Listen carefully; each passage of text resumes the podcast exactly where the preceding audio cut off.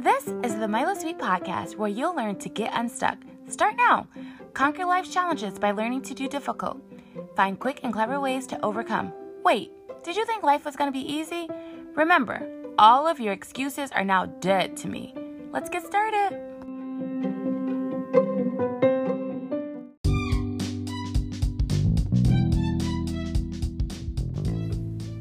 Guess what time it is? It's time for you to hit the subscribe button and find one, just one person that you think will benefit from this. But if you're feeling a little like generous, right, or you're super um, free with your time right now, probably doing nothing because you're listening to this, um, well, maybe if you're doing something, actually just make yourself free right now. Hit subscribe. What are you waiting for? Hit it. Come on. Hit subscribe.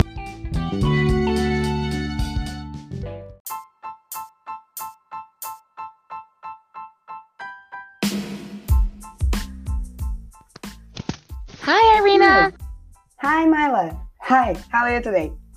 Good. I'm excited. Thank you. I'm sorry. I'm kind of fly by my seat kind of person, so a little bit last minute on sending the link. Yeah, that was very last minute, but in any case, I'm very glad that you invited me here, so I'm I'm pumped to be here. Okay, perfect. So I'm going to welcome you to the show, and then I'll have you tell a little bit about yourself, and then we'll just go from there. All right, yeah, uh, we can go like this. Okay, welcome to the Milo Sweet podcast, Irina. Thank you so much for being here. Let's hear a little bit about yourself. All right, uh, I'm an uh, online entrepreneur, and uh, currently I'm launching my own software. Uh, and uh, since the pandemic came, and it has been extremely challenging, but still, uh, it's a very uh, interesting time to be launching a software. I haven't uh, previously launched my software. Uh, I was mainly working with uh, other entrepreneurs, and uh, I was working as a project manager. So I'm not totally new to the game, but right. uh, yeah, this is uh, this is my like brainchild. This is my first project where I'm extremely responsible. I mean, responsible for everything, for marketing, sales, uh, getting it up to speed, and I mean, getting it to the hand. to the hands of the customers. So that's uh, that, that's a very new thing for me. It's yeah. It's honestly the same boat over here, because the more you start to, you know, connect with other entrepreneurs, or even if you work for one and you're con- you're doing contract work, it's very different when you're thinking, I'm going to start my own thing. I'm going to do this. So from one end, it's exciting and exhilarating. On the other end, you're freaking out. You're like, oh my God, yeah. How am I going to do this? What? I don't, it's overwhelming. So I'm here for you, girl. Now, you told me in two thousand fourteen that you owned a fulfillment center in China. Tell me about that. Oh, yeah. That was my first entrepreneurial endeavor, uh, or how I call it, uh, an adventure. So, uh, so I was a typical uh, office worker at the time.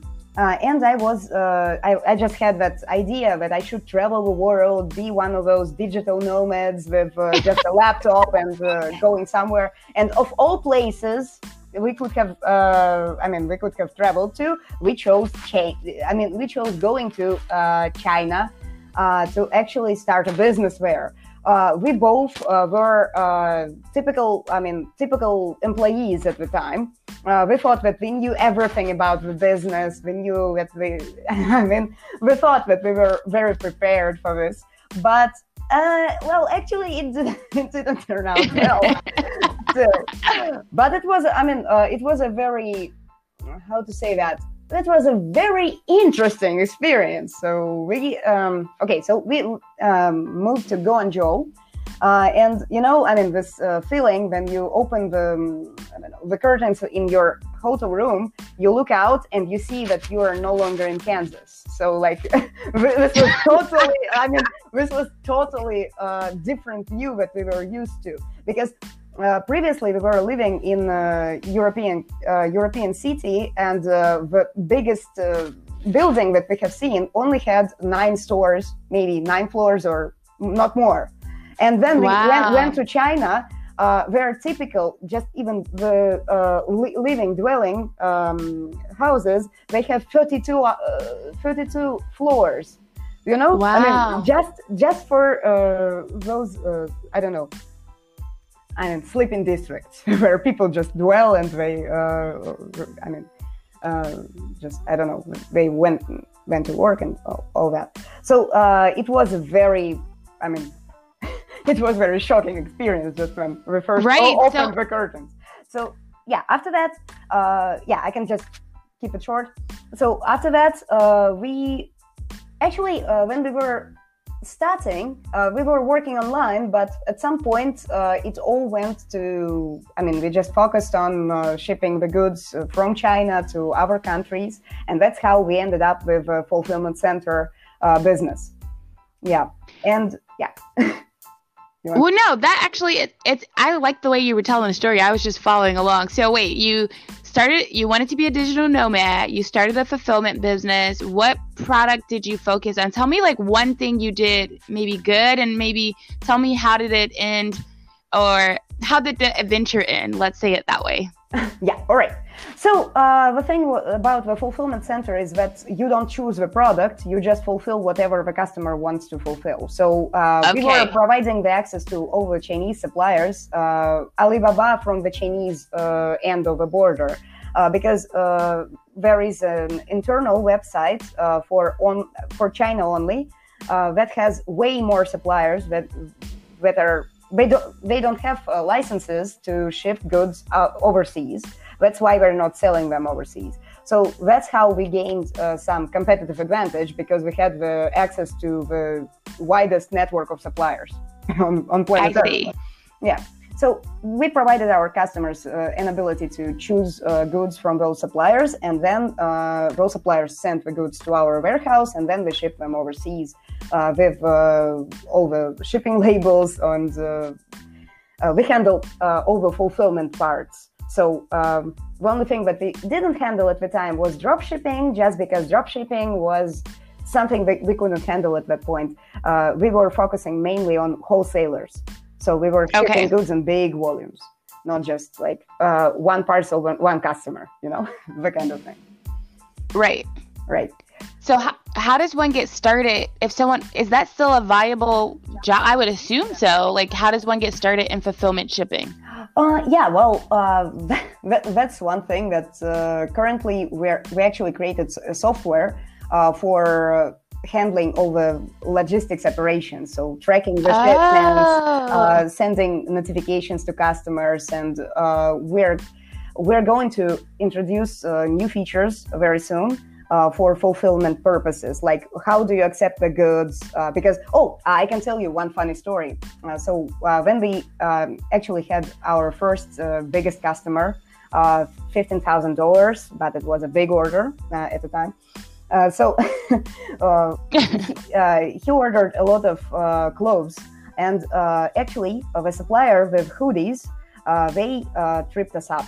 So basically, they sent the batch without that, uh, without one color. They didn't include the whole color, and we didn't notice that. Ah. Yeah, and we didn't notice that because we didn't have any automation at our disposal. We were, we were just uh, accepting the goods manually and counting them and making pictures. I mean, taking pictures. So yeah, that was a lot of wow. work. So um, and at that point, uh, we almost lost uh, the whole margin from that uh, from that contract just because we were paying.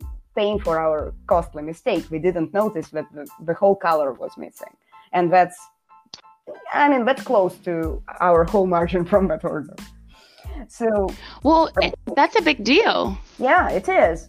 And uh, that's when we decided that we can either automate or we uh, continue to make those mistakes and our customers suffer and us, uh, I mean, our uh, margins suffer for, because of this.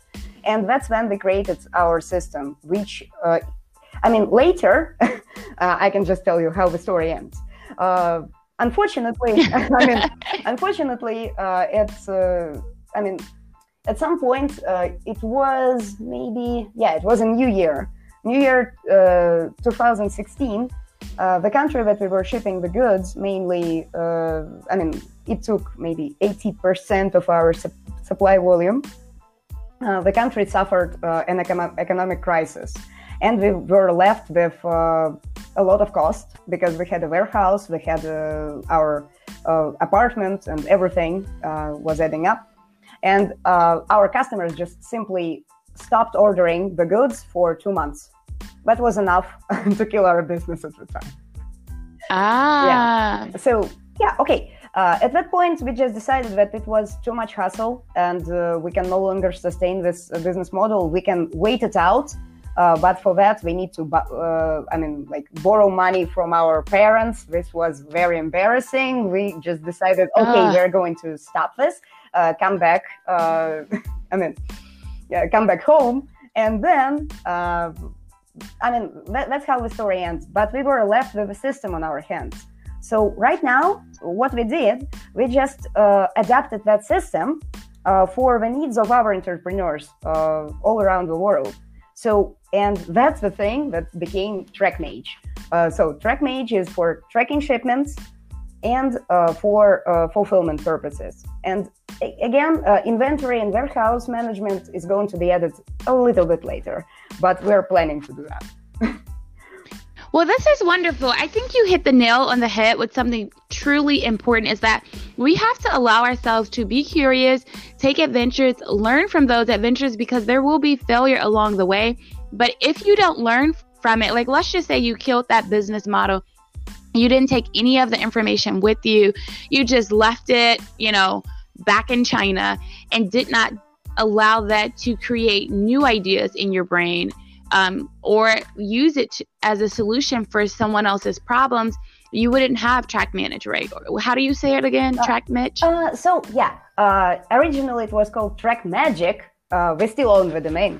so, uh, but now it's TrackMage, like wizard. Track, track, track wizard. Yeah. Ah, TrackMage. TrackMage. Okay, I was going to say TrackMagic. And then I was like, wait, I don't think that's what you just said. Okay, so you wouldn't have been able to even develop that. And I think if you're listening out there, it's really important that you allow yourself to learn from your own self, because there's beauty in that.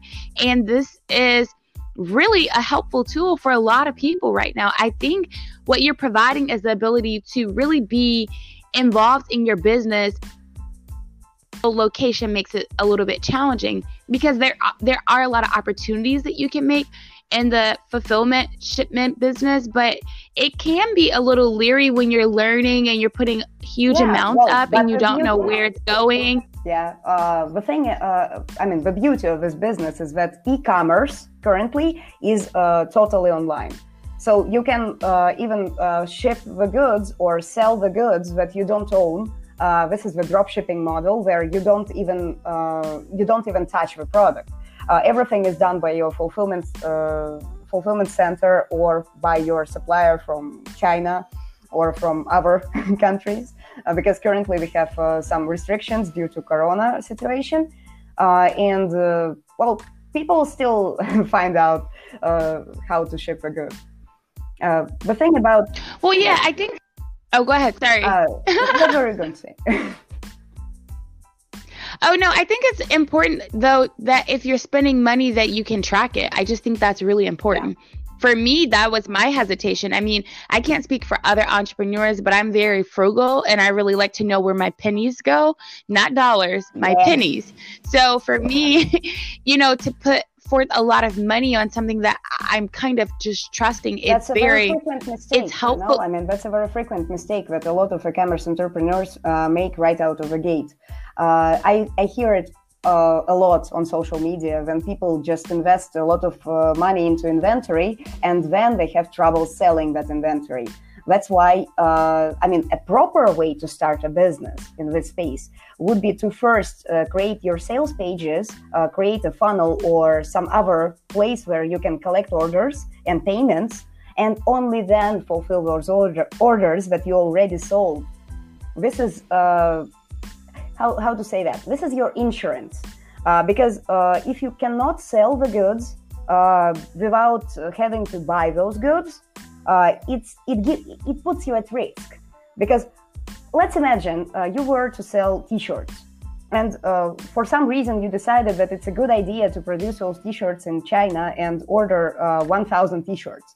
Now you have your garage full of T-shirts, but well, what does it give you? it doesn't give you the sales, it doesn't give you the customer base, it doesn't give you your uh, social media presence or a brand or any of that sort. So first thing, you need to just create uh, create the marketing presence. So like the facade, even if you don't have uh, your product right now, that's not the problem. Some people even start on Kickstarter, you know, I mean, uh, they just uh, pitch the idea and people support them and give them money, and then that idea becomes the reality. Yeah.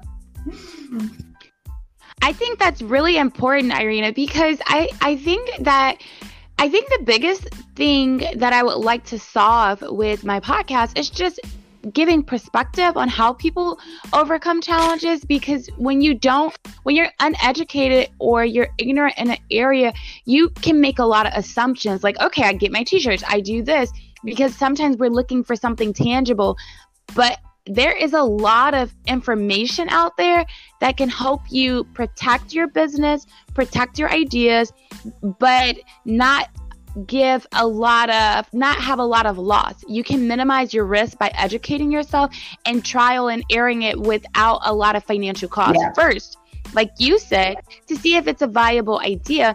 And then when you know it's not, you kind of know what not to spend your money on. It kind of saves you the headache yeah. of making bigger mistakes.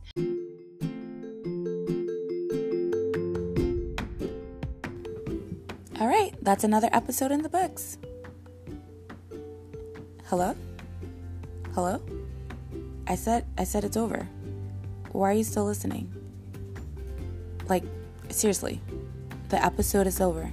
If you're still listening right now, you know what? You're probably a chronic procrastinator. Guess what? I'm still listening too. Come on, for real, seriously. We gotta go do something productive. No, like, for real. No, for real, for real. Okay, you can keep listening.